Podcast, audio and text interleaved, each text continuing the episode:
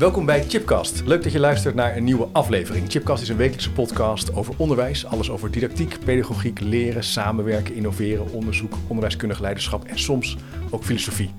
Leuk dat je luistert naar een nieuwe aflevering. Vandaag maak ik samen met Stichting Ieder MBO een Practoraat een podcast over de toekomst van het beroepsonderwijs en dan specifiek over de relatie met practoraten en praktijkonderzoek. Nou, kijk voor meer informatie zeker even op www.practoraten.nl. En de vraag die centraal staat in deze podcast is: hoe ziet de toekomst van het groene beroepsonderwijs eruit? En welke rol spelen practoraten hierin?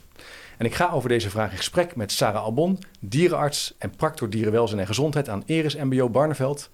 Ook is Sarah docentenopleider bij Eris Hogeschool Wageningen. En voor diegene met een goed geheugen, je was MBO-docent van het jaar in 2013. Klopt. Ja. Klopt. Nou, en eh, Mark, Mark van der Meer, eerder ook in de podcast eh, te gast geweest, eh, bijna een jaar geleden, zelfstandig onderzoeker, onafhankelijk adviseur in de MBO-sector. En Mark, je bent ook lid van de kwaliteitscommissie van ieder MBO en practoraat en hiervoor tien jaar bijzonder hoogleraar geweest. Klopt. Ja, Leuk hier te zijn. ja, Ja, dankjewel. Ja, ik heb er zin in, we gaan erin Ja, duiken.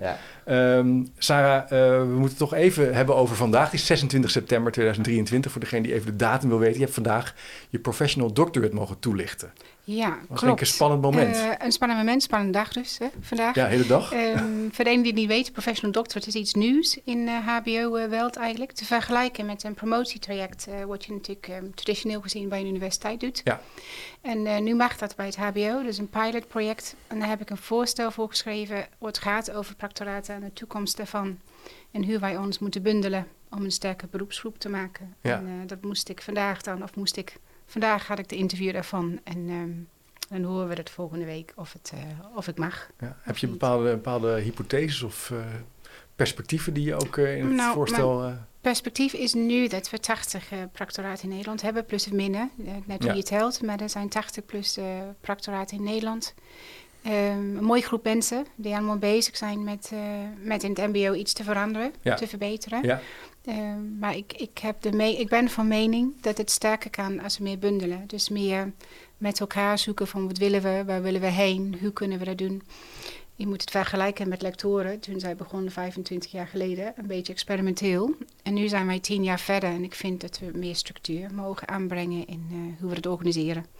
Aan van en met elkaar leren, dat vooral. oké. Dus, eh, Interessant. Dus meer organiseren, meer structureren, een soort nieuwe stap gaan zetten met elkaar. een nieuwe stap gaan zetten en, eh, en meer de professionals eh, worden die wij volgens mij zijn, maar Ja. nog niet misschien eh, uitdragen als geheel. Ja, En wat maakt dat je hier eh, je druk om maakt? Oh, leuk is dat. Ja, Ja, nou, wat, wat- waar zit, dat, waar zit dat in? ik denk dat het in zit omdat ik nu twee jaar practor ben en eh, heb ik bijzonder eh, mooie ervaringen aan, maar heb ik wel echt geworsteld met hoe geef ik dat vorm, Hm. Hoe doe ik dat, Hm. wat doe ik, wanneer doe ik dat en, en hoe krijg ik dat voor elkaar en zo weinig houvast had vanuit mijn eigen organisatie, omdat ik maar de tweede ben van Eris die, eh, die een practoraat heeft, dus tweede practor. Ja. En dan spiegel je aan de lectoren, maar toch is dat een andere context. MBO is geen HBO. Nee. En dat betekent dan dat je het anders voor moet geven. Ook mijn context in Eris is anders dan, eh, dan een andere groene school. Interessant, daar Dus, komt ook wat eh, van de drive vandaan om, dit, eh, om hier Ja, stappen dus, mee te eh, gaan zetten. Ik zou het als een worsteling noemen met, met hoogtepunten en dieptepunten. En ehm, om te voorkomen dat anderen zou worstelen, Ja, zou ik graag willen bundelen. oké. Oké, interessant. Nou, daar gaan we het over hebben, van hoe dat dan Ja. eruit kan komen te zien. Ja. En, en Mark, is, er, is het nou nodig om, om met elkaar zo'n ontwikkelstap te zetten? Is er, wat, wat, wat is er gaande in het mbo-onderwijs Ja. als je het hebt over onderzoek doen en practoraten? Als ik Sarah zo hoor, en ik heb Sarah ook gehoord natuurlijk op die practoratendag in Ja. december, toen vertelde, toen vertelde je ook jouw worsteling. En kijk, in de metafoor van het, eh, van het onderwerp van vandaag, hè, dus het groene, het groene en blauwe beroepsonderwijs, Ja. eh, laat je duizend bloemen bloeien Mhm. hè, of eh, maak je daar mooie boeketten van. Ja. En wat jij nu volgens mij zegt is, nou, ik heb wel behoefte dat er ook eh, boeketten worden eh, gevoegd. Hè, eh, op een of andere manier dat, eh, dat, eh, de discussie, het gesprek over het werk in het beroepsonderwijs op zo'n danig kwalitatief hoog niveau komt. Hè, dat ik als practor daar maximaal tot mijn recht kan komen en anderen ook. Volgens mij, dat zeg je toch volgens mij? Hè, dus als ik jou goed beluister, zeg je van ja, kijk, er is iets te winnen door samen te werken. Ja. En ik denk dat dat een heel belangrijk inzicht is eh, in, het, in het onderwijs eh, in het algemeen. Hè. Dus als je er alleen voor staat, dan is het hard werken. En dan, uh, en natuurlijk ook als practor moet je natuurlijk een groepje mensen, je kenniskring of de collega's om je heen, weet ik veel, de afleidingsleiders, ja. misschien ook het college van bestuur wel, en zeker het werkveld om je heen, die moet je allemaal op een of andere manier te vriend houden, mm -hmm. op een of andere manier goed gezind zijn. Nou ja, als je dat in je eentje moet doen, dan zit het super hard werken, dat lukt eigenlijk niet. En wat jij ook vorige keer vertelde, Sarah, en daar ga je dus nu een project van maken, hoe organiseer je dat nu? Ja. Uh, en dat is wel een heel belangrijke vraag, een ontwikkelingsvraag voor het, uh, voor het MBO.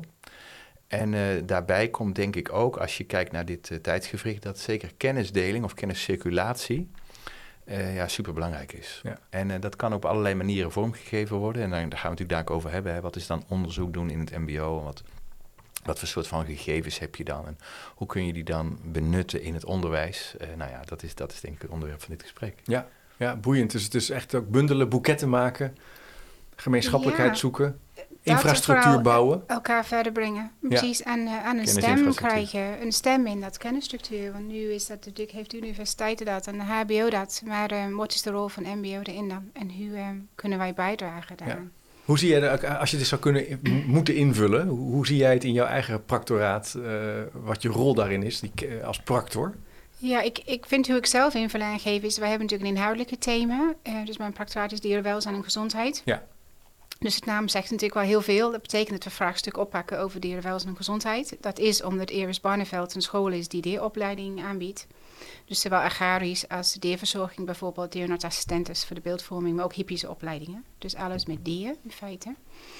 Um, dus we zijn op zoek naar antwoorden op de vraagstukken. En dat komt omdat in dieren heb je heel veel aannames. Heel veel is gebaseerd op ervaring, op wat men ooit dacht.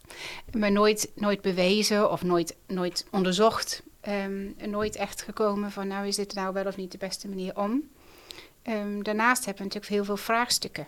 Zeker dierenwelzijn is natuurlijk nogal een, uh, een groot ding ja, Het is heel actueel ook. Het is heel actueel. En in het groen heb je natuurlijk veel meer uitdagingen misschien dan de gemiddelde um, uh, studierichting. Dus um, ik zie dat we daar een rol in hebben om die, om die uitdagingen aan te gaan, oplossingen voor te, te vinden of te bieden. Of samen met het werkveld aan op zoek te gaan naar antwoorden. Hm maar ook om studenten voor te bereiden op hun toekomst, wat nu nogal onzeker is op sommige vlakken. En hoe zorgen wij dan dat, uh, dat we de volgende generatie opleiden, dat zij in staat zijn om nieuwe problemen aan te gaan? Dus niet alleen de kennis te hebben wat ze nodig hebben voor een bepaald beroep, dat is natuurlijk heel belangrijk, zeker ja. in sommige beroepen. Ja.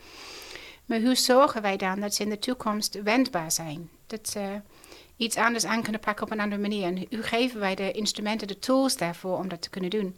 En volgens mij is onderzoekend leren of onderzoek doen een manier om dat uh, vorm te geven. Dus dan zou onderzoek doen een manier kunnen zijn om, om uiting te geven aan je vakmanschap, maar om ook vraagstukken aan te gaan en op te lossen met elkaar of met het werkveld samen of in die praktijksituatie. Ja, kijk, vakmanschap dat is sowieso een ontzettend centraal begrip. Hmm. En ik denk dat dat vakmanschap op een of andere manier sterk onder druk staat. Uh, eigenlijk misschien wel in de loop van de laatste 20 of 30 jaar misschien geërodeerd is. Hè? Dus het nou praten we over het vakmanschap van de docenten uh, in het algemeen in het onderwijs, of het vakmanschap van de docenten in het beroepsonderwijs of in het groene beroepsonderwijs in het bijzonder. Hè? Nou, dat vergt heel wat mm -hmm. om, uh, om heel goed zeg maar voorbereid te zijn voordat je je onderwijs geeft. Het onderwijs op een zorgvuldige manier te geven, zodanig dat de studenten ook worden uitgenodigd om actief te leren. Dus je hebt activerende werkvormen nodig. Um, uh, hè, dus een goede relatie tussen, tussen, de, tussen de leraar, de docent en de lerende. En je moet ook het onderwijs op een of andere manier evalueren. Dat de resultaten van het onderwijs weer het begin zijn van een nieuwe cyclus. Dat gaat de hele tijd zo door. En dat is vakmanschap. En als het vakmanschap gedefinieerd is wat er landelijk voorgeschreven staat in de kwalificatiedossiers, dan um, kun je zeggen, nou oké, we schenken het landelijke curriculum uit en we doen het tekstboek. Maar dat kan niet meer, dat laatste. Dat is, voor, dat is denk ik nu aan de hand. Hè. We mm -hmm. hebben te maken met een tijdperiode van grote veranderingen. in de, als ik het heel erg uitvergroot, kun je zeggen, er zijn twee hele grote transities. Dat ene is de digitaliseringstransitie. Dus we kunnen dan, door middel van technologie veranderen werkprocessen, eigenlijk in alle sectoren. Um, zeker ook in de, in de, in de agrofoodsector, uh, ja. op een heel duidelijke manier. Uh, dus dat is één. En de andere is, is de duurzaamheidstransitie. Hè, dat er grenzen zijn aan de groei. Dat wist natuurlijk in 1973 ook al. Uh, zo 50 jaar geleden. Maar ehm, ja, dat is heel acuut geworden. hoe, kunnen we onze, hoe kunnen we onze samenleving op zo'n manier inrichten dat we veel zorgvuldiger omgaan met, met grond- en hulpstoffen die uh, ons ter beschikking zijn uh, gesteld. Dat zijn eigenlijk twee bewegingen die maken dat je heel anders moet kijken naar, nou ja, naar leren. Je, die, die, roepen, die roepen dus voor het onderwijs de vraag op: wat willen we eigenlijk met onze, aan onze studenten aanreiken? Kunnen we gebruik maken van die nieuwe leervormen, die technologie die er is, uh, die werkwijze? En tegelijkertijd, hoe kunnen we ook de functie van het onderwijs in dienst stellen van onze maatschappelijke functie? Ja.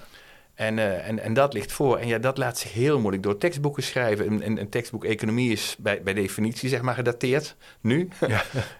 uh, maar ook op het domein waarop jij zit, denk ik. Hè, het is ook een vraag. Uh, dierenarts, het hele dierenwelzijn, alle onderwerpen... en dadelijk zullen we nog wel andere voorbeelden zien natuurlijk... die, die, die naar voren komen. Dat, ja, het welzijn van de dieren in de context waarin we zitten... moet op een andere manier gedefinieerd worden. En hoe doe je dat dan? Ja. Kan je daar misschien een voorbeeld van geven, Sarah, waar, waar je, dat in, waar je dit soort, waar je deze bewegingen terugziet in, in jouw um, Nou, ik zie ze overal in de dierensector. Ik bedoel, je kunt heel veel opnoemen. Hoe wij dus tegen uh, de hippische sector bijvoorbeeld aankijken. Uh, dat is natuurlijk een sterk beweging om te zeggen van nou mogen we wel paarden rijden. En, en als we ze willen rijden, dan hoe moeten we dat doen? Hoe moeten we goed eigenlijk is de tendens, als ik het samen moet vatten is dat hoe zorgen wij dat, een dieren, dat dieren een leven hebben die de, waarde, de moeite waard is om te leven.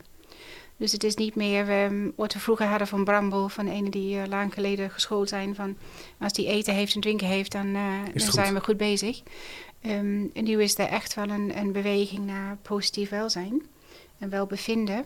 Um, dat laat zich moeilijk definiëren, maar laat zich ook moeilijk observeren, vind ik. Ja. Maar dat is wel de tendens, dat, dat we niet meer dieren zien als iets wat wij houden. En als ze voed, voedsel en water hebben en een dak boven hun hoofd, dan moeten ze tevreden zijn.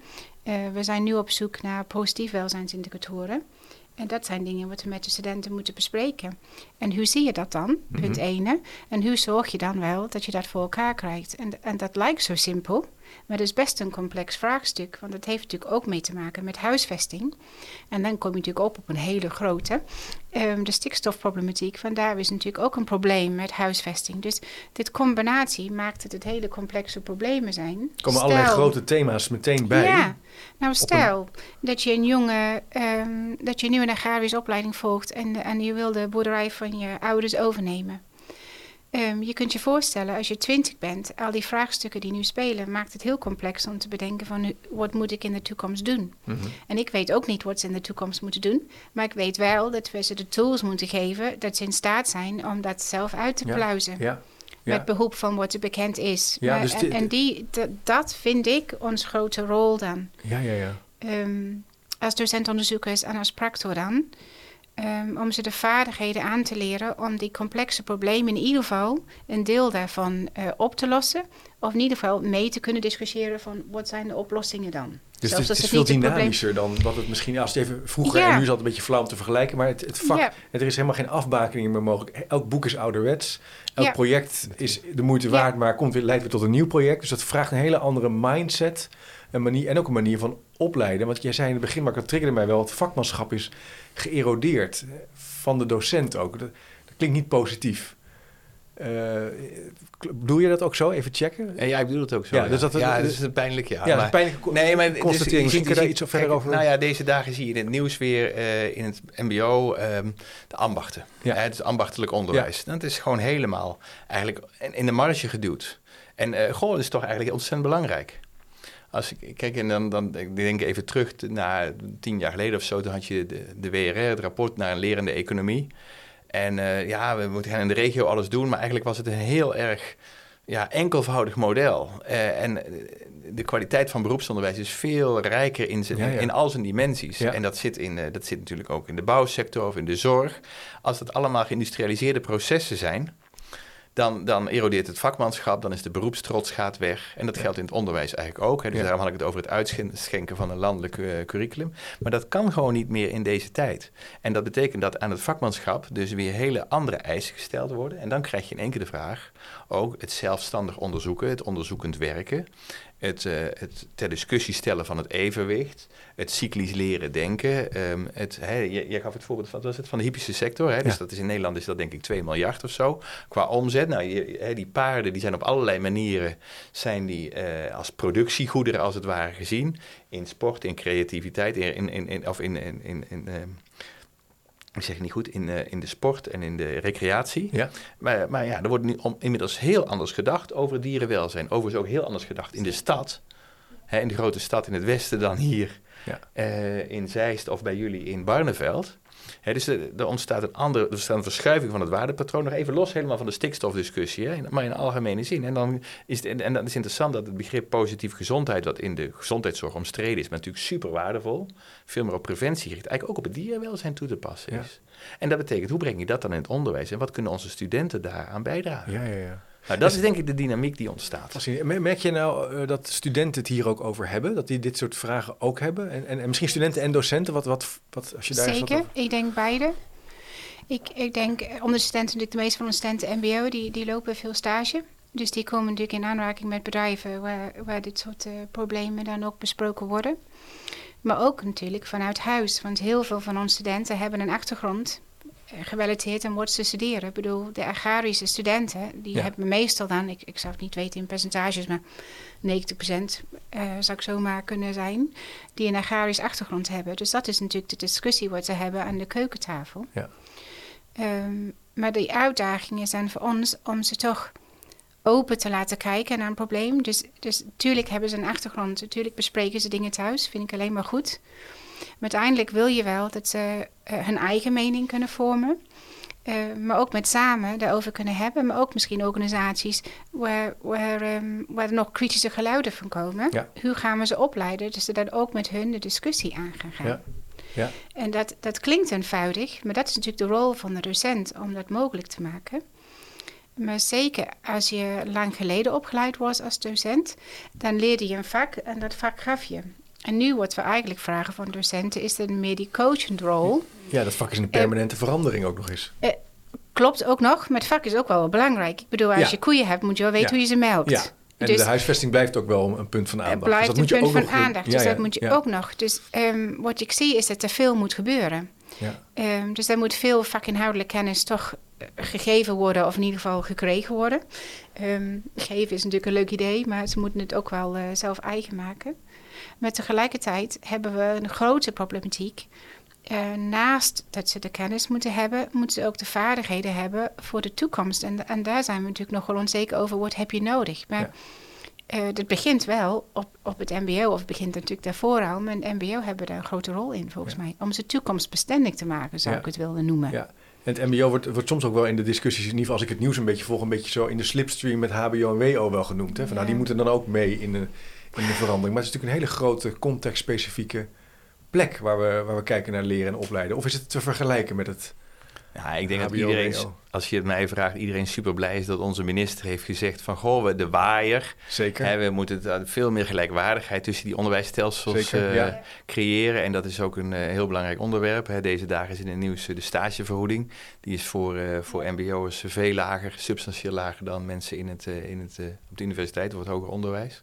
Hè, dus dat is, zeker een, een achterstandsperspectief. en het helpt ontzettend om, de om dat te zien als gelijkwaardig en, en dan goed te doordenken wat heeft het MBO dan nodig? En dan zijn er heel veel eigenstandige vraagstukken, denk ik. Ja. dus als ik even nog door mag op jouw voorbeeld. dus jij, jij, zegt van nou ja, de docent als coach. Um, maar eigenlijk kleur je het meteen in. Ik denk dat, uh, dat, uh, dat uh, onderwijs nieuwe stijl, hè, dit is veel minder ehm, directe instructie, veel meer ontdekkend leren. Hè, dus dat, is voor, dat geldt denk ik voor het werkveld en voor de, voor de docenten in het onderwijsteam en dus de practor in de verbinding daartussen, maar ook voor de, voor de studerenden. Maar dat daar nog steeds heel veel vakmanschap gevraagd wordt. En heel veel pedagogiek gevraagd wordt hè, om de studenten nou ja, op een activerende manier um, te laten leren. Ook didactische vragen liggen voor. Dus dat, dat is denk ik niet veranderd. Ik ben zelf aanvoerder van um, de verkenning in MBO 2030 taken en rollen van docenten. En daar kwam ik op wel 28 rollen toen ik even ging tellen. Ja. Hè, dus het is ook, het is ook eh, ja, uh, uh, verbinden met het werkveld. Hè, of noem het accounthouder. Of Ja. het is, het, en het is ook onderzoeker, het is ook verkenner, het is ook in kaart brengen, het is ook onderscheid, het is ook evaluator. Dus ik, ja, ik, ik ben zelf met het woord coach niet meteen gelukkig. Het is meer dan Ja, dat. want ik vind, dat vind ik ook, eh, hey, het is veel en veel rijker. En ik denk eigenlijk dat die docenten ontzettend veel gevraagd wordt. Eh, Dus dat is aan de ene kant een plus voor het vakmanschap. dat, dus dat is, ik ben er eigenlijk heel blij mee, maar het vergt ook eh, voldoende bescherming, tijd en ruimte ja. om dat vak goed te ontwikkelen. ja, dat vroeg ik me ook af, die en tijd. daarom, en daarom zijn dus die, daarom zijn die proctoraten zo belangrijk. Hè? En daarom was ook wat jij vertelde in december en wat je eigenlijk jouw, jouw, jouw dissertatieonderwerp is, jouw PD-onderwerp, eh, van hoe kun je dat nou op een goede manier vormgeven? Ja. Hè, eh, want voor je het weet ben je een soort van kar aan het trekken hè, en iedereen moet mee. En dat is natuurlijk niet, het, het- als je zelf ontdekkend, zelf genererend kunt leren, als je dat kunt bevorderen, ja, dan win je. Ja. Dus eigenlijk de natuurlijke principes van het leren ook weer centraal. Ook op de beweging. Dus je zou de natuurlijke principes ja. moeten toepassen op de ontwikkelbeweging van, Zeker. van, van, van deze sector. Want, want ik kan me voor, als ik in een MBO-instellingen kom, ja, docenten zijn ook hartstikke druk, zitten soms heel erg vast in de, in de, in de uitvoering. Dat systeem is ook een beetje aan het kraken. Dat, moeten we daar ook dan niet naar fundamenteel naar kijken? Ja, ik, ik heb, ja, Ja. nou ja, soms denk ik, ik heb een geluk dat ik zowel in het mbo en het hbo werk, want ik vind er wel een verschil. Dat was jouw vraag. Ja. Is, is het te vergelijken met elkaar? Nou, ik vind van niet. Nee. Ehm, ik vind in het hbo dat we veel meer vrijheid kennen. We hebben natuurlijk niet dezelfde kwalificatiedossierstructuur. Nee. Ehm, dat is ook heel veel, hè, wat ze moeten eh, voor het, eh, voor het vak. Ehm, dus dat is heel vullend. Dus eh, wat ik vooral merk is de roosters van de studenten zijn heel vol. Maar de roosters van de docenten zijn ook heel vol. Dus als ik wil dat ik studenten heb die in mijn onderzoek eh, participeren... Dan, eh, dan is het soms wel duwen en trekken om dat voor elkaar te krijgen. Omdat in onze structuur van ons onderwijs... en dat is overigens niet in alle mbo-scholen, wil ik daar niet, nu niet zeggen... ehm, hebben we het wel nogal vol eh, gemaakt met alles wat moet vanuit het kwalificatiedossier. Ja. En Mark zegt En eigenlijk het- van we moeten zoeken naar, een, naar hoe, we dat, hoe we dat lerend eh, als een eco- ecosysteem zouden kunnen ontwikkelen. Hoe, als je dat Klopt, even en, en ik op denk deze vraag, hoe ik- zou je dat dan voor je zien? Nou, ik denk de eerste stap is ook iets van loslaten. Ik, ik denk als docenten dat wij ehm, Wat gaan we eh, loslaten? heel, heel erg vast kunnen houden en alles het moet. En we doen ook nog een schepje bovenop. Ja. Want ik vind dat ze eigenlijk meer moeten kunnen dan kwalificatie C. Ehm, ja, dat kan. Maar dat heeft nogal consequenties. Als je op die manier dan eh, je roosters en, en je, eh, je school vormgeeft... Ja. betekent dat per definitie dat je weinig ruimte hebt voor experimenteren. Aan de buiten gaan. Aan de buiten naar binnen brengen. Al die elementen wat je eigenlijk wil. Dus het oppakken van, ehm, eh, van daadwerkelijk problemen ehm, van, van de praktijk. Dus van, eh van ehm agrarisch ondernemers of van mensen die een, een, hippische bedrijf ja, hebben. dat vraagt wat denkruimte, wat, Dat wat vraagt- werkruimte. Ja, en dat is natuurlijk met onderzoek. Ik, ik, ehm, ik doe zelf onderzoek en ik weet dat ik dat niet in een half uur kan. Dus Nee. het lukt mij om alleen eh toe te zetten om iets van onderzoek te doen als je de ruimte hebt in je hoofd. En dat is natuurlijk met studenten ook. Als je wil dat ze echt aan de slag gaan met, dan moet je op een of andere manier ruimte Helder, moet er- creëren. Er moet wat denk- denkruimte zijn. eh. Dus, ehm, En tegelijkertijd zouden docenten nu roepen, ik hoor ze al. eh, ja, maar het vak is heel belangrijk. Dus ze Ja. moeten dan wel, Ja. nou bijvoorbeeld dierenartsassistenten is kunnen. een prachtig voorbeeld. Dan moet je echt wat daadwerkelijk kunnen, wil je dat beroep uitoefenen. Dus dat balans is de zoektocht. En ik denk dat we een beetje vanaf moeten van, als ik het niet verteld heb, dan weten ze het niet. Dat hebben wij toch nog in ons als docent. Ja, als ik het niet gezegd belemmerende heb, gedachten. Ja, als Ja, ik dus- het niet gezegd heb, dan leren ze dat niet. Het is aan de ene kant zoeken we naar balans, Mark, maar we moeten ook een beetje uit balans komen als we die ruimte willen maken. Hoe kijk jij daar naar? Ik zag Ja, jou even opveren. Ja, kijk, ik veer er zeker op, want jij zei namelijk in een tussenzinnetje: we hebben denkruimte nodig en ook werkruimte.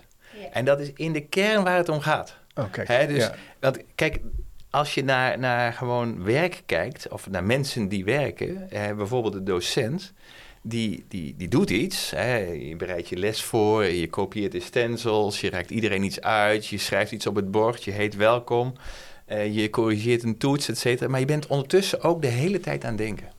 Hè, dus je doet, je werkt, dus werkruimte nodig, maar ook denkruimte. Ja. Eh, komt, komt iedereen mee? Pietje, Marietje, Mohammed, eh, Sophie, maakt niet uit. Wie, wie verdient er extra aandacht? Waar zijn tekorten? Wie kan eigenlijk een extra opdracht gebruiken? Je bent de hele tijd, hoe kan ik dat voorbeeld beter invlechten in de theorie? Hoe kan ik dat inductief uitleggen en niet deductief? Ik noem maar. Ja, Dus je bent ja. continu, en dat is precies, precies het punt, hè, dat je, het programma is nu overvol. Er is een maatschappelijke context die verandert. Daar wil ik daar nog iets meer over zeggen. Maar daar heb je dus denk, denktijd en denkruimte voor nodig. Dus een heel mooi woord, denkruimte. Maar ook werkruimte om dingen uit te proberen, te experimenteren. En twee jaar geleden hebben we uh, samen met Max Hoefijzers en Onderhands Notenboom... drie stukken geschreven in Profiel, het blad van de mbo-docent. En de eerste stuk heette... Het mbo heeft een nieuwe publieke opdracht nodig. En dat is precies om ruimte te krijgen. Hm. Hè, eh, hadden het maar, uh, er zijn leer- en werktagen, maar hadden het maar denkruimte en werkruimte genoemd. Hè? uh, want, dus dat, dit, dit gesprek is om die reden al geslaagd. Maar dat is precies op gericht om een beetje ruimte te krijgen. Ja. Hè? En op dit moment is de commissie Macrodoelmatigheid, die brengt een boek uit.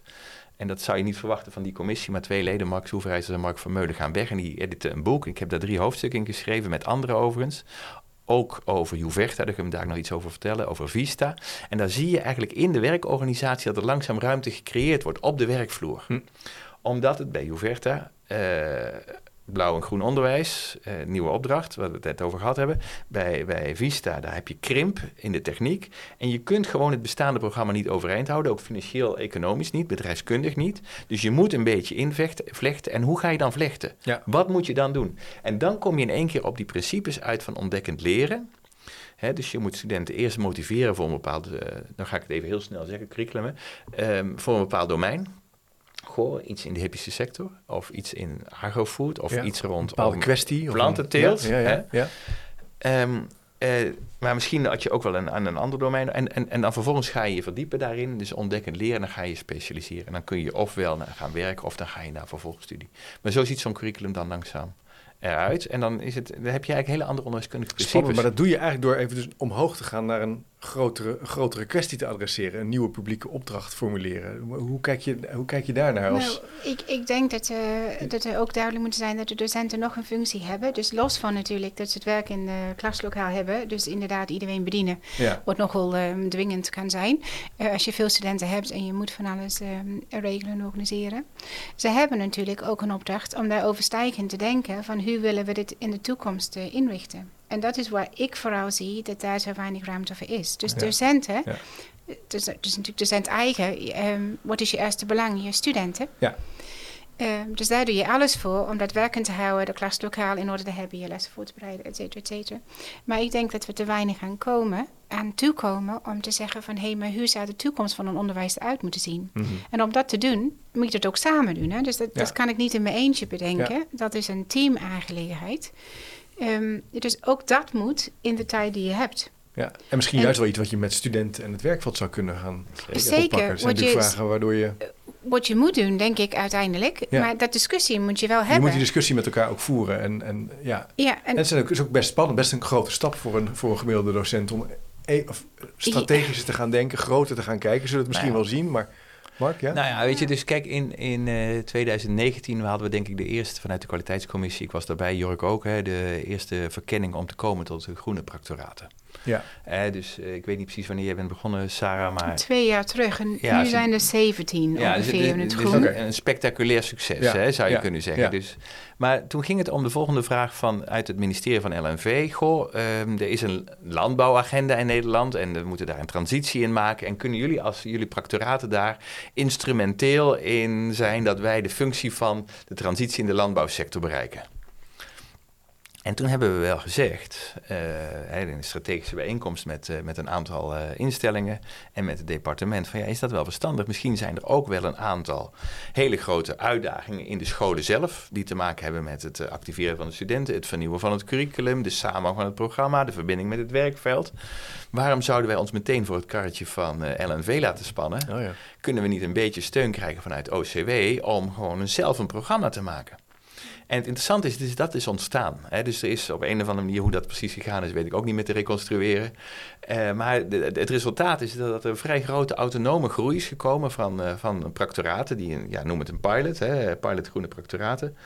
Eh, die loopt denk ik nog tot volgend jaar door. Daar doet ook het CIF, het Centrum voor Innovatief Vakmanschap, groen aan mee. Dus de, de, de vroegere AOC, SIA doet eraan mee. Twee ministeries, LNV en OCMW. Ja? En natuurlijk de Stichting Practoraten. En dan heb je een programma eh, wat eigenlijk faciliterend is in de zin van, oh, er komen overal kleine nou ja, projecten, subsidieprojecten. Bewegingjes. Ja. Nou ja, Ja. eh, laat duizend bloemen bloeien. Ja. Hè? Maar er ontstaan dus allemaal nieuwe, Ja. eh, nieuwe, nieuwe vegetatie op allerlei manieren. en daarvan kun je nu zien, hé, hey, er zijn bepaalde verbanden in te Ja, leggen. boeketje maken, En- een groepje en, je- maken. en, en geleidelijk aan kunnen we boeketjes maken. Hè, rondom meer pedagogisch-didactische vraagstukken. Of meer eh, vraagstukken rondom productontwikkeling in het werkveld. Om circulair denken. Hè, dus, en, dan, en, dan, en dan krijg je in één keer ook een agenda. En ik, ik, misschien dat jij, ik weet niet zeker natuurlijk waar jouw jouw gedachten in jouw eh, onderzoek naartoe gaan. Maar zo zou je kunnen, als het ware, hypotheses kunnen maken over hoe je dat nou zou moeten doen.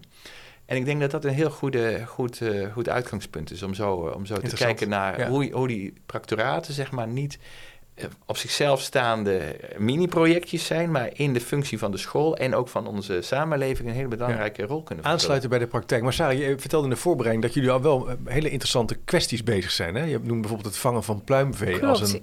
ja, als een- nou, wordt dus net genoemd dat het Ja. vanuit een Kiem ehm, aanvraag kun je doen inderdaad gesubsidieerd door de SIA en LNV. Ja. Eh, dan kun je klein budgetten, 40.000 euro in die eh, kader moet je denken. Ja.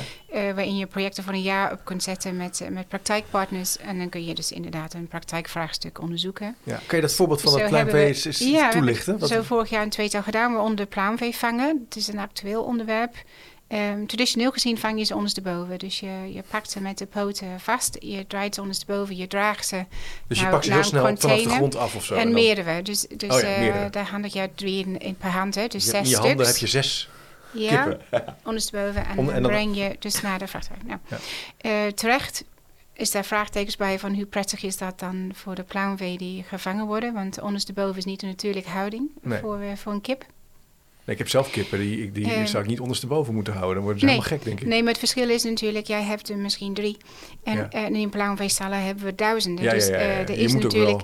Nou, eh, ze moeten in ieder geval in de container. Ja. Ehm, Ja, oké. Dus daar zitten natuurlijk heel wat dilemma's aan vast. Als je het anders wil doen, wat welzijn technisch dan wel eh, beter zou zijn voor de kip. Dus rechtop vangen, bedoel Mhm. ik te zeggen. eh, is het veel tijdrovender. Dat kun je je voorstellen, want dat is één of twee. Als je geluk hebt, kun je ze samen pakken. Dus er zit een tijd-element in. Dat betekent een financieel element, hè, want iemand moet dan betalen dat de vangers dan langer bezig zijn. Eh, maar onze nieuwsgierigheid ook was in dit project dan... eh, maakt het meneer van vangen uit voor de slachtschade... wordt wel of niet dan aangericht wordt aan de vogels. En kunnen we dat dan op die manier aantonen... dat het welzijn aangetast is. Oké, en moet je even helpen, slachtschade? Wat, Slachtschade. Dus als, een, ehm, als de kippen dan in dit geval naar de slachthuis gaan... Ja. dan worden ze afgekeurd bijvoorbeeld door vlogelschade. Dus bloedingen bijvoorbeeld. Ah, die dan een gevolg kunnen zijn van het vangen. Overigens ook van het transport. Kan het ook een gevolg zijn. Dus best moeilijk dan om dat onderscheid te maken. Maar onze nieuwsgierigheid was van... ehm, als je op een andere manier vangt, dan zie je dat direct terug. Want als dat zou zijn, eh, dat je dat zou zien in vangschade... eh, dat betekent dan meteen een economisch... ehm, Tuurlijk, eh, ja. probleem dan voor de, voor de veehouder. Want Ja, je ja, ontvangt aan de pluimveehouder in dit geval, ontvang je minder geld. Dus enigszins zou dat prettig zijn, ehm, want dat zou natuurlijk wel kunnen leiden tot een, tot een andere manier van vangen aan willen pakken. Ja. Ehm, maar de keerzijde is dat het veel tijdrovender is, dat noemde ik al. Maar veel ook, ehm, daardoor ook wel meer belastend voor de vangers om recht op te vangen. Want je bent twee keer zo lang. Het is best een fysiek beroep. ja, het is gewoon Eh, zwaarder, als je- het duurt is langer zwaar, je moet... Precies. en Dus deze geld. overwegingen hebben dus mee te maken. Dit is, een, dit is natuurlijk een super interessant Dus- voorbeeld van, van eigenlijk onderzoek Ja. doen in, in het Nou, beroepsonderwijs en- met eh, het werkveld. Precies. En nu is de tijd natuurlijk hard voorbij. En nu is het zo dat, dat, eh, dat we toe moeten zien dat er recht op gevangen worden voor de welzijnsperspectief voor de pluimvee. Maar de, het blijft een interessante kwestie. Dus het is altijd natuurlijk een balans, zeker in de agrarische sector, tussen een economisch belang en een welzijnbelang. En, Ja.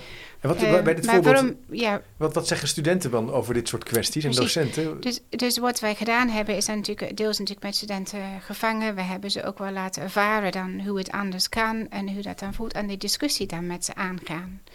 Dus ehm, je kunt je voorstellen aan hun keukentafel thuis, omdat zij heel veel eh pluimvee bijvoorbeeld houden, dat, dat het dan ondenkbaar is om te bedenken van het kan op een andere manier. Ja. Wat we willen doen is een deur openzetten van jongens, we moeten, we moeten dit aan, Ja. omdat dit een maatschappelijke kwestie is. eh, omdat er nu dus toegezien wordt dat ze recht op moeten worden. Wat betekent dat en welke oplossingen kunnen wij dan bedenken waarbij dit haalbaar is? Super interessant. Dus Alleen in zo'n casus zit al heel veel. Hè, eigenlijk. Ja, van de plaatsing van je containers, de loopafstand die Ja. je af moet Ja. leggen, de, de Ja. arbeid wordt gevraagd wordt. Nou, De student Ehm, met zijn eigen familiehistorie, die dus opgevoed is die in dat het... meeneemt. Die dat mee moet nemen, die dat dus ook moet veranderen. Dus dat is ook nog eens een punt. Precies. Dus ehm, dat vind ik een mooi voorbeeld aan van wat we proberen te. Dus in, in dit instantie hebben we dus praktijkpartners gehad. Dus eh, zowel vangploegen als transportploegen, als dus een organisatie IJzernanemos die dan hielp dan ehm, met onze studenten aan dus eh, trainen. eh, om het anders te doen. En dan probeer je dus daarmee in discussie te gaan. Om puur gewoon dat deur open te maken van... eh, jongens, hoe moeten we in de toekomst hiermee omgaan? Ja. En beseffen jullie wel dat dit een dilemma is? Van sommige studenten beseffen dat niet eens. Omdat het vanuit gewoonte is, zo doen wij dat. Eigenlijk een soort praktisch Dus, praktijkdilemma, Mark. Wat je eigenlijk ge- wat je de, de, de, Ja, de, en de de- school intrekt. Ja, klinkt Ja. nou, niet, niet helemaal een goede omschrijving, maar Nee, met praktijkpartners met praktijk. vind ik belangrijk om te zeggen. de- de- Dat, ehm, het praktijkdilemma is denk ik heel eh, treffend omschreven. Dus je, Ja. je loopt een hele empirische cyclus door, hè, waarbij je ja, hypothese oproept over hoe zit het nu in elkaar. Eh, en, en vanuit het perspectief van dierenwelzijn, wat is goed voor de dieren, wat is goed voor degene die de dieren begeleidt, Ja. Eh, wat is goed voor onze, voor onze natuur en wat zijn de condities waaronder je dit kunt doen. En het, het interessante is dat in het eh, groene domein eigenlijk heel veel van dit soort vraagstukken voorliggen. En die worden allemaal steeds eh accurater of Ja. eh, ac- actueler ook. ja, ja, ja. En ze zijn accuraat als voorbeelden voor het onderwijs. Zo pro- probeer ik het te formuleren. Ik heb, eh, dat vertelde ik net, een hoofdstuk geschreven met Cyril van Bracht. Zij is van het CVB van Juverta, met onderhand Notenboom. En eh, kijk, je hebt natuurlijk Eres als, eh, als eh, systeemschool waar jij werkt. Systeem in de zin van functioneel in de, in de agrofood sector. met aan de ene kant groen en aan de andere kant donkergroen onderwijs. rondom de plantenteelt en om de, de, de veeteelt. En met allerlei specialisaties. Die zijn ook overigens bij Juverta. Juverta is een fusieorganisatie, ook in VMBO, MBO. Wat is het ook alweer? Cita Verde en Helicon en Welland. Die zijn bij elkaar gegaan in een nieuwe school. Het Eres heeft ook nog een, eh, een eh, lerarenopleiding, een HBO-opleiding. Ja. En dat heeft, eh dat heeft Juverta niet. Maar Juverta heeft eigenlijk eh, gezocht van, ook in het licht van on- de opening van ons gesprek, hè, wat is eigenlijk de functie van het onderwijs in onze samenleving? Kunnen we nou nadenken op een goede manier waar we onze studenten voor willen opleiden? En dan praten ze over groen en blauw onderwijs. En dat, dat vind ik wel heel treffend. Groen is de wereld die jij ook eh, natuurlijk eh, vertegenwoordigt, maar daar gaat het om hele concrete vraagstukken, bijvoorbeeld eh, het groen in de stad. Hè, een project, de, de Groen Houten. Ja. Eh, toevallig is Juvert heeft een afdeling in Houten. Ja, En, eh, ja. Nou ja, je kunt het je voorstellen, eh, de bermen, het stadspark, het gebruik van de, van, van de vegetatie, de bomen. En voor studenten liggen daar heel veel empirische vragen in. Wat is de kwaliteit van die vegetatie? Moet je, wanneer moet je maaien? Wat, wat, is de, wat is de biodiversiteit eigenlijk? Welke dieren zijn er in die vegetatie te zien? Dus er zijn allerlei Dus empirische... van alles te doen en te ontdekken en te het- onderzoeken. het- hele vak ligt Het, daar het gewoon. is één laboratorium natuurlijk. Hè? Ja, ja, Dat- precies, en- precies. En, die opleiding wordt een soort Dus Ja. dat is, en, en daar zitten allemaal ja, ook, ook dilemma's in. Ja. In termen van, eh, nou ja, je moet natuurlijk altijd afwegingen maken. eh, het verkeer, eh, de mensen in de stad, de huisvesting ten opzichte van het Ja, park. ja. Ik, ik herinner me nog dat ik in Tilburg voor de universiteitskrant schreef over de waranden. En de universiteit die, die dijde maar uit en de waranden werd steeds kleiner. Kunnen we ons dat permitteren? Hè? En dat vraagstuk is natuurlijk zo actueel als wat. En dat is zeg maar het groene domein. En dan heb je een practor. Ik, ik zocht even de naam. Ik geloof dat Heidi, Heidi Kamerling is dat, hè? Oh ja. Hè, En, die, en die, die ziet dat ook zo. Het, is een soort van, ja, een soort van laboratorium eh, waar, je, Ja. waar je oneindig in kunt speuren en iedereen tot verwondering kunt brengen. Maar ook iets kunt toevoegen, want de gemeente die wil ook wel weten. Ja, Eh, die hebben ook kwesties. Die hebben ook vraagstukken. Of, of- ja, Ik, ik kom daar ook op blauw onderwijs. Maar dit even afmaken, dan, dat, groene, dat groene onderwijs het is, betreft ook dus zeg maar de studenten. Het gaat in het mbo om 100.000 studenten. Natuurlijk in het agro-food domein of de, de, waar we nu over spreken zijn het misschien 30 of 40.000. Ik weet niet precies, niet zo goed voorbereid. Maar niettemin meer dan, meer dan Ja. voldoende. Eh, Ja. dat is een nieuwe populatie die gaat werken in deze sectoren. Maar het is ook een mogelijkheid, wat, wat, eh, doordat het heel erg participatief onderzoek is, om direct samen te werken met de gebruikersorganisaties, de Ja. gemeente, Ja. de plantsoenendienst, ik noem maar eh, de bosbouw. Ja. En daarmee ook direct te interfereren met het werkveld. Het hele netwerk kan meedoen. En het netwerk Ja. participeert volledig. En de burgers feitelijk ook.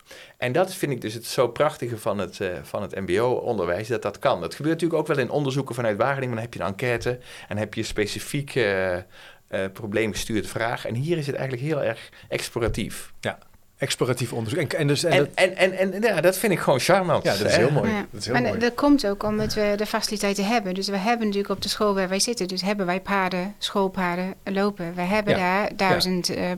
uh, zitten. Dus um, je ja, allemaal kwesties waar je wat mee... Maar, maar kan, kan zo'n ecologisch systeem georganiseerd worden op basis van de vragen die mensen stellen. Dus nee, het, gaat, het, gaat, verder. Je moet, je moet in samenhang ook denken. Tenminste, als ik dat ja, mag. Ja, ja, doe maar, ja. Tuurlijk kan het wel, maar wie stuurt de vraag? Hè? Dus het is altijd. Dus de, ik denk dat je daar is wel meer expertise voor nodig om dat zo te, aan, aan, mensen over te laten of aan de burgemeester dat, of aan de burgemeester, de raad van. van dat zie je de kritiek van, de, van, de, stad. Dat kan je niet doen. Nee, want de kritiek op ontdekkend leren bijvoorbeeld is wel eens bij, bij leerlingen van ja, dan gaan ze het over een hamster hebben, weet je. Ze moeten wel een goede vraag stellen Kijk, en ze moeten begeleid worden. Ik zit in die commissie van, uh, van beoordelen van... Sorry dat ik even doorga hier, maar ik, vind, ik nee, word dus echt enthousiast. het gaat over... In die practoraatscommissie gaat over circulair werken. En we, we hebben een practoraat circulair groen hout. Ik noem maar, ik weet niet of dat het voorstel was. Maar het interessante van, van Juverta vind ik... Dat is bij jullie net, trouwens natuurlijk net zo, maar is, het is niet alleen groen, het is ook blauw. Het gaat ook over water. Ja. En we hebben te maken met waterovervloed. Eh, stevige buien. En we hebben ook te maken met waterschaarste, ja. lange droogte. Ja. En um, nou ja, die kwaliteit van het water, hè, dus water uh, toevoer, maar ook waterretentie, Zeker. waterbehoud, watercirculariteit, waterhergebruik, dat is voorwaardelijk voor die groene. Absoluut. Hè, dus, dus het groene vraagstuk van circulair werken hangt één op één samen met het blauwe vraagstuk. Hè, dus uh, bos, vegetatie, planten gaat samen met natuurlijk het watergebruik. Ja. En die moet je met elkaar verband brengen. En daarvoor is een zekere schaal nodig. En dat maakt ook die, die, die, die, agenda die jij naar voren brengt zo, zo belangrijk. Als iedereen op zijn eigen kleine vierkante cirkeltje zit. en ik heb een vraag uit de gemeente of van een boswachter. Ja. Ik ga heel leuk rennen. Nee. Hè, maar dan, dan draai je. En je moet daar een beetje slimmer over nadenken. Ja, je muren doorbreken, groter kijken. En dat is precies wat nu voor ligt. Of, we, of we die stap kunnen maken. Super spannend. En wat, wat, je hebt ook allerlei van dat soort kwesties, hè, Sarah. Je had er ook een, ja, ik wil ze niet allemaal op, maar ik vind het dan mateloos interessant. Over haantjes in de pluimveesector, maar ook over uh, melkopbrengst bij, uh, als er ziekte is. Dat het ook maar misschien, ja, we kunnen ook een uitstap doen uit de agrarische sector, maar anders denkt iedereen dat alleen maar daar onderzoek over doen. Ja, natuurlijk. Ja. Um, misschien de laatste voorbeeld hoor, ja. maar uh, we gaan nu een onderzoek beginnen. houden van hepeten, vind ik eigenlijk een mooi woord, want het is natuurlijk dubbel hè. Moet je dus even... Houden van hepeten. Hepeten zijn um, uh, reptielen en amfibieën, oh, okay. de collectief naam. Ah, dus um, de meeste diersoorten die niet uh, heel veel liefde oproepen. Maar uh, we hebben docenten in, in Barneveld die dol zijn op hepeten. Dus ja. houden van, maar ja. ook dat ze moeten gehouden worden. Ja, duidelijk. Nou, um, in dit kwestie is het zo dat het best moeilijk is om de welzijn, um, om signalen te zien van goed welzijn van hepeten. Daar moet je mij dan in geloven. Maar we hebben ze wel en we houden ze wel, dus we willen weten of ze het goed hebben. Dus nu gaat dit onderzoek van, is het mogelijk om stresshormonen te ontdekken in de ontlasting van de hepeten? Dat is dus nooit eerder gedaan, tenminste bij de diersoorten behardengamer gaat het specifiek over. Ja. Dat weten we niet, punt 1.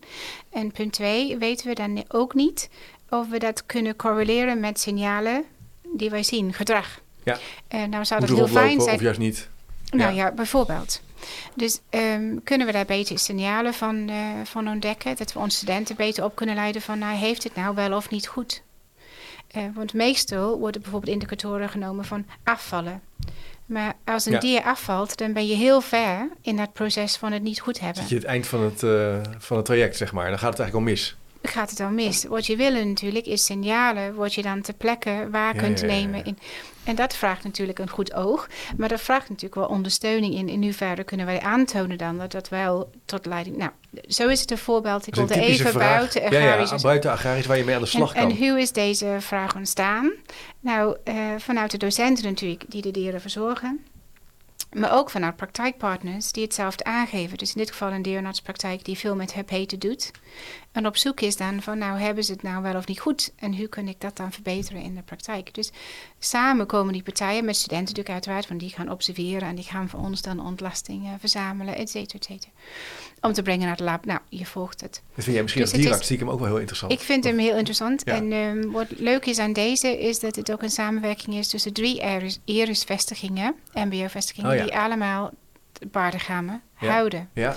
Dus het is ook wel locatieoverstijgend. Je kan misschien ook wel met, met hobbyisten, beetje- met liefhebbers hierin samenwerken, die thuis Eh, dan weer die dieren Klopt, hebben. is ook zo. Die zijn ook Dat ook betrokken bij het project. Dus, eh, dus het kent een eh, best een grote groep. Maar ehm, ik noem deze even, omdat locatieoverstijgend vind ik eigenlijk. Want wat jij net noemde, van we hebben de neiging ook in alle onderwijs volgens mij, in ons eigen klaslokaal te werken of in onze eigen school, als we geluk hebben. Eh, Maar we hebben meerdere eerbesvestigingen. Eh, we hebben ook nog andere groene scholen die ook wel het Peter houden. Hoe krijgen we ons kennis dan overdraagbaar? Daar hebben we ook iets in te doen. We Ja. hebben iets te doen in de samenwerking. Hoe zonde zou het zijn als we dit uitvinden, maar dan En vervolgens... hoe we dit organiseren met elkaar. Precies. Super interessant. Nou, hier kunnen we voor mij Ja. nog wel. Ik vind het heel leuk om aan de hand van die voorbeelden ook te praten. Merk ik. Nou, maar dat komt misschien wel door, jou, door jouw, jouw vakinhoudelijke expertise. Ik denk, oh ja, hoe werkt dat dan Nou, ik, allemaal? ik ben geen hepeet-expert, maar Nee, ehm, daar heb ik je wel. gelukkig wel, eh Je hebt er wel. eh, podcast van gegeten. Leuk. Misschien tot slot nog een laatste vraag. Welke rol speelt, eh, speelt zo'n practoraat nou in deze ontwikkeling die we nu schetsen? In deze ja, transformatie, in deze reis zou je eigenlijk kunnen zeggen. Hoe zien jullie dat voor je? Misschien een laatste Ja. gedachte daarover. Mark. Nou ja, we hebben een verkenning gedaan eh, bij eh, practoraten. En ook eh, bij het college van besturen in verschillende opleidingen. En daar heb ik een artikel over geschreven, komt binnenkort uit.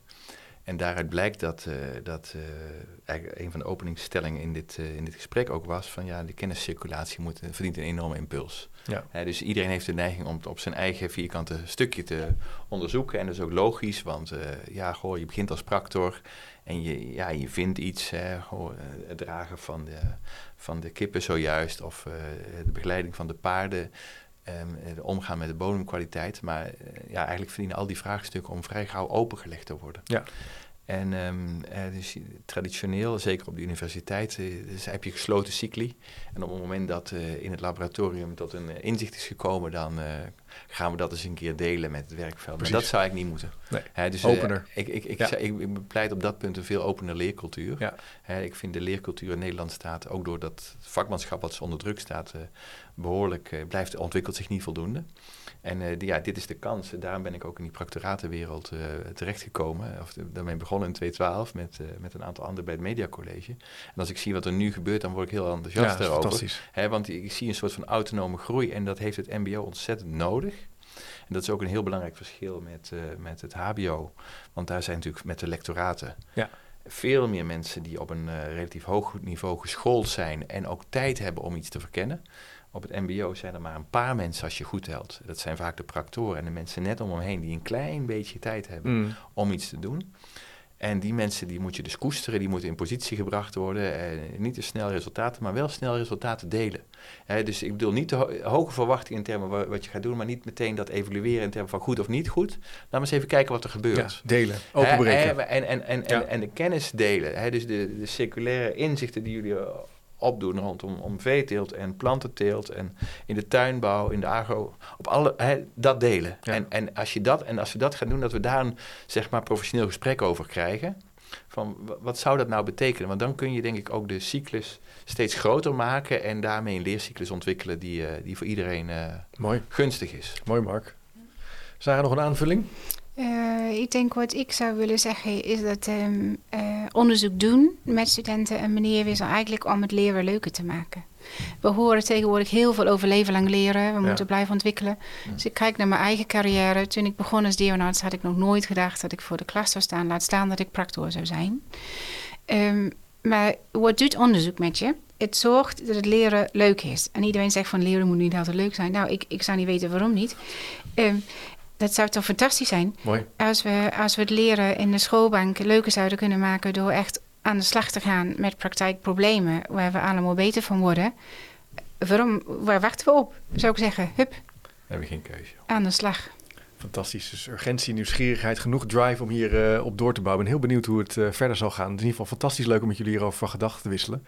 Ik krijg helemaal zin in ieder geval. Al- al- aan de hand van al die voorbeelden en ook de vele publicaties, Mark, die jij ook hebt geschreven met collega's. Het is wel heel belangrijk om daar ook over te schrijven, op te reflecteren.